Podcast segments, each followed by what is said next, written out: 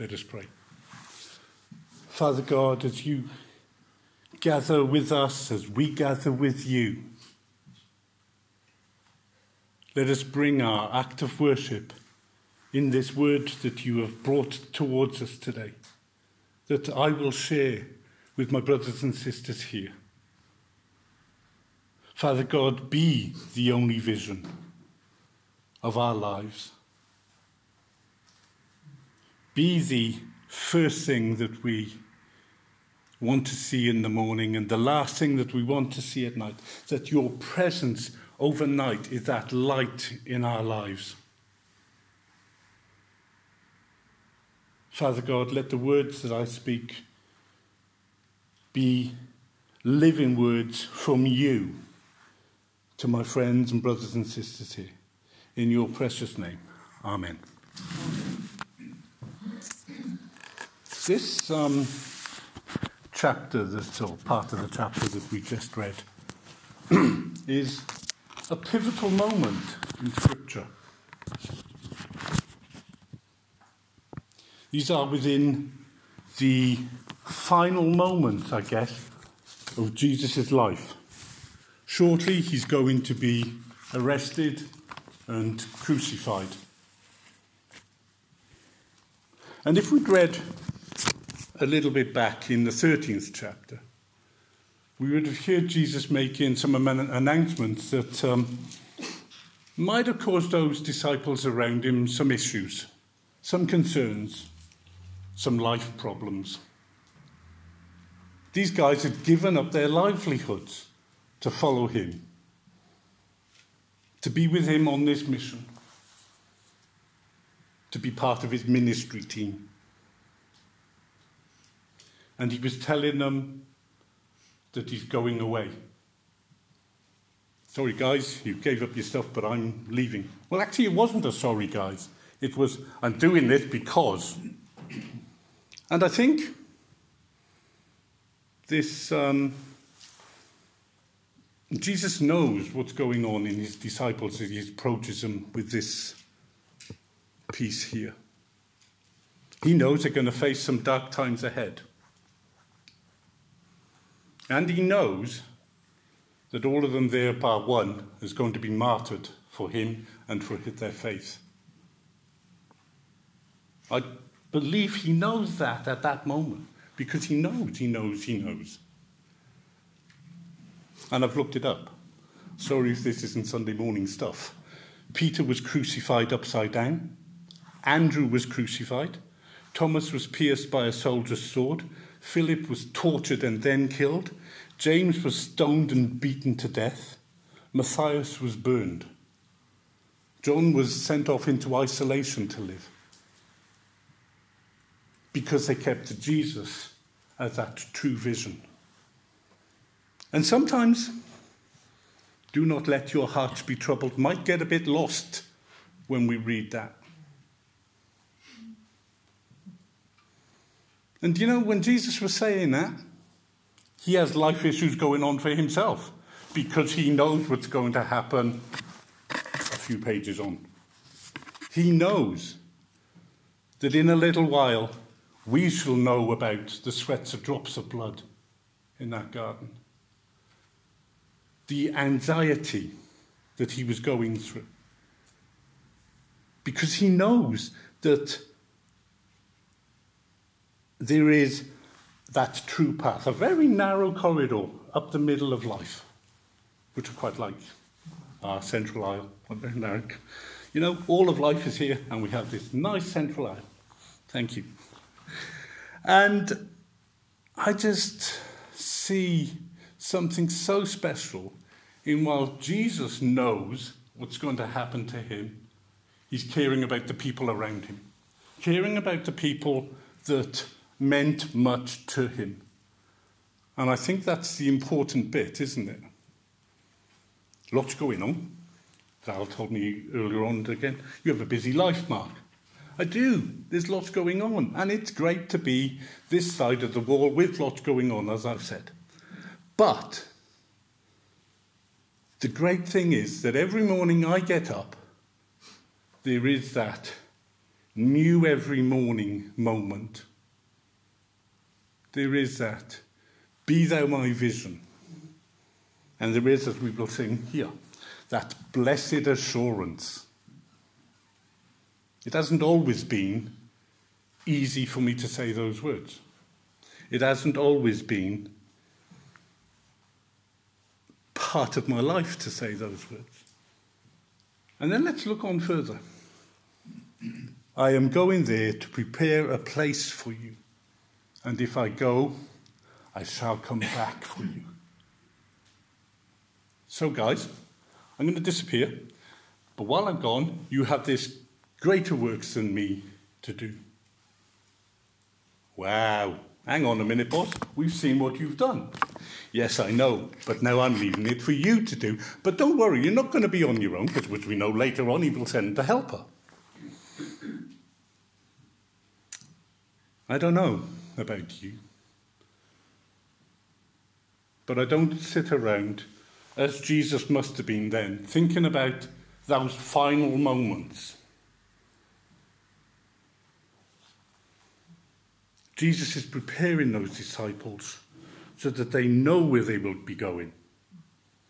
That they, he knows the troubles ahead, and he still wants them to know that he is going to be with them as part of that Godhead. Now, drivers, you know, motorbike riders, I know, my sat nav. Oh, what great invention! And it tells me the route I ought to take somewhere.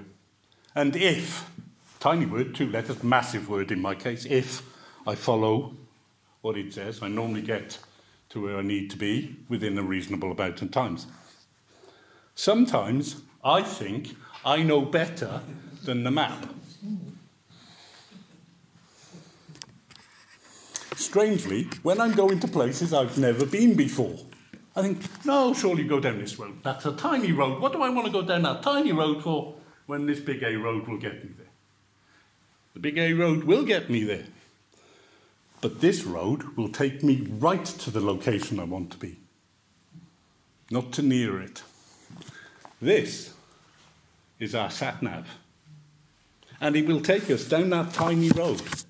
And it will show us all the strange places that we have to go and all the strange journeys that we have to be part of. And I love it.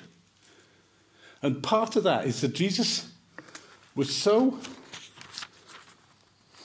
um, excited, if I can use that, about what he wanted. He prayed this earlier on Father, I want those you have given to me to be with me where I am and to see my glory, the glory you have given me because you have loved me before the creation of this world. John 17. Because Jesus knows. And he wants us to be part of that glory sharing with him. He wants us to understand that whatever life may throw at us, whether it's sickness, whether it's bereavement, whether it's financial loss, whether it's losing your home in the floods, as we have seen, Jesus will be there with us. Might not feel like it, but He is. And we, and this is kind of um, personal again, and we, as God's children, have a permanent, secure residency in one of those rooms that He's going to prepare. As someone that's looking for a new home, and I'm sure many of you have done this, stressed about the next house move. Where are you going to, is this going to go through? Are they going to go through? Is the chain going to follow on? Wow. Thankfully, we don't have that with our eternal home. And that's quite a blessing because I'm following up leads on houses here, there, and flats here. And no, no, that's gone, sorry. But it's still advertised in their window. Uh, those little journeys of life that we have to go on. And then Jesus tells them, But I will come back to take you. He's not expecting us to make that journey on our own. I will come back. So when we have that final approach to heaven, Jesus will be there. Dad, these are mine. And I love that. That these are the guys I was talking to you about, Father, in John 17. Those that I want to share my glory with. These are those that have walked that true narrow path, that only true narrow path. Jesus is the only route to God. Jesus is the only route to salvation. It tells us here quite clearly I am the way, the truth, and the life. That's all we need to know. That's it. I can sit down now. That Jesus is the way, the truth, and the life. And it's fantastic that we can have that moment to sit and think about that in our private times. But in the eyes of the world around us, we can choose to be today whoever we want. And I looked on one website, there are 13 different gender identification types. Oh, Don't.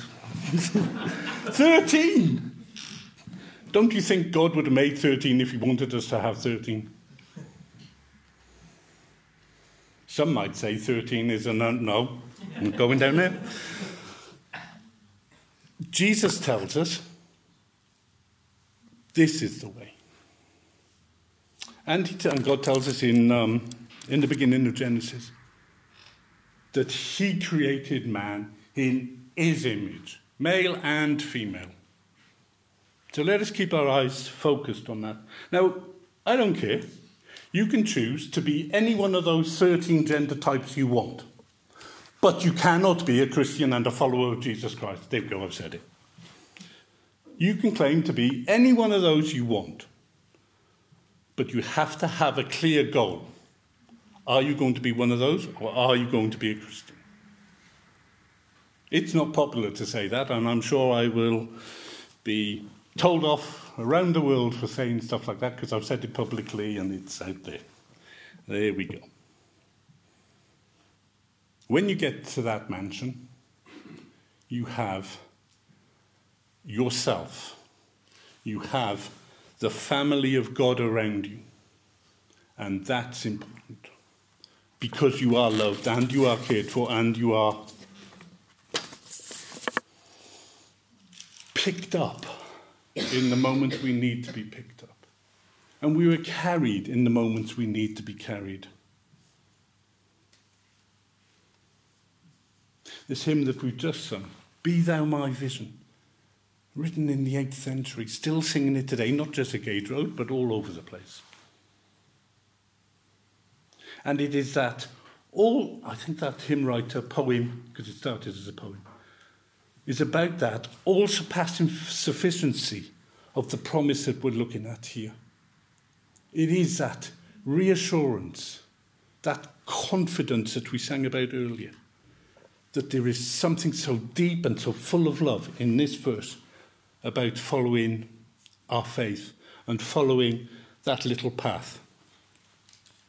Hebrews tells us that faith is the confidence in what we hope for and the assurance about what we do not see. Many of us are happy with the first bit. Faith is the confidence in what we hope for.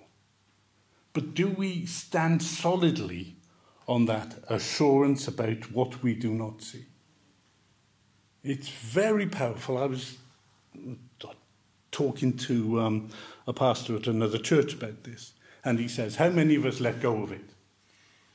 Yes, but God's not with me when I'm doing whatever. Shopping and somebody jumps in the queue doing this. I've got the kids rattling on. I've got this happening. I've got to get home because the plumber's coming. The electrician has been. And all of that is going on. And yet we have the assurance that those little things are all brought together in the blood of the cross. I knew you had it somewhere. and we sang asking God to be the vision of our hearts. And I know, because I've been worshipping with you previously, that He is the vision of this church's heart. And it really is a joy and a privilege to be here today. I really do enjoy getting that email from Sue. Just a gentle reminder to, that I'm preaching on. And I love that. thought, Just a gentle reminder. No, it's a great, exciting moment to be sharing here. So, is God your true word? Sometimes it's very easy to sit with our family and friends in church. But is Jesus that true word in the supermarket down the road when drivers do whatever drivers do? Some of them follow a different highway code to the rest of us. Some of them may have picked up their driving licenses in some strange places, and I'm not on about DVLA centres, I'm on about Christmas crackers and stuff like that. And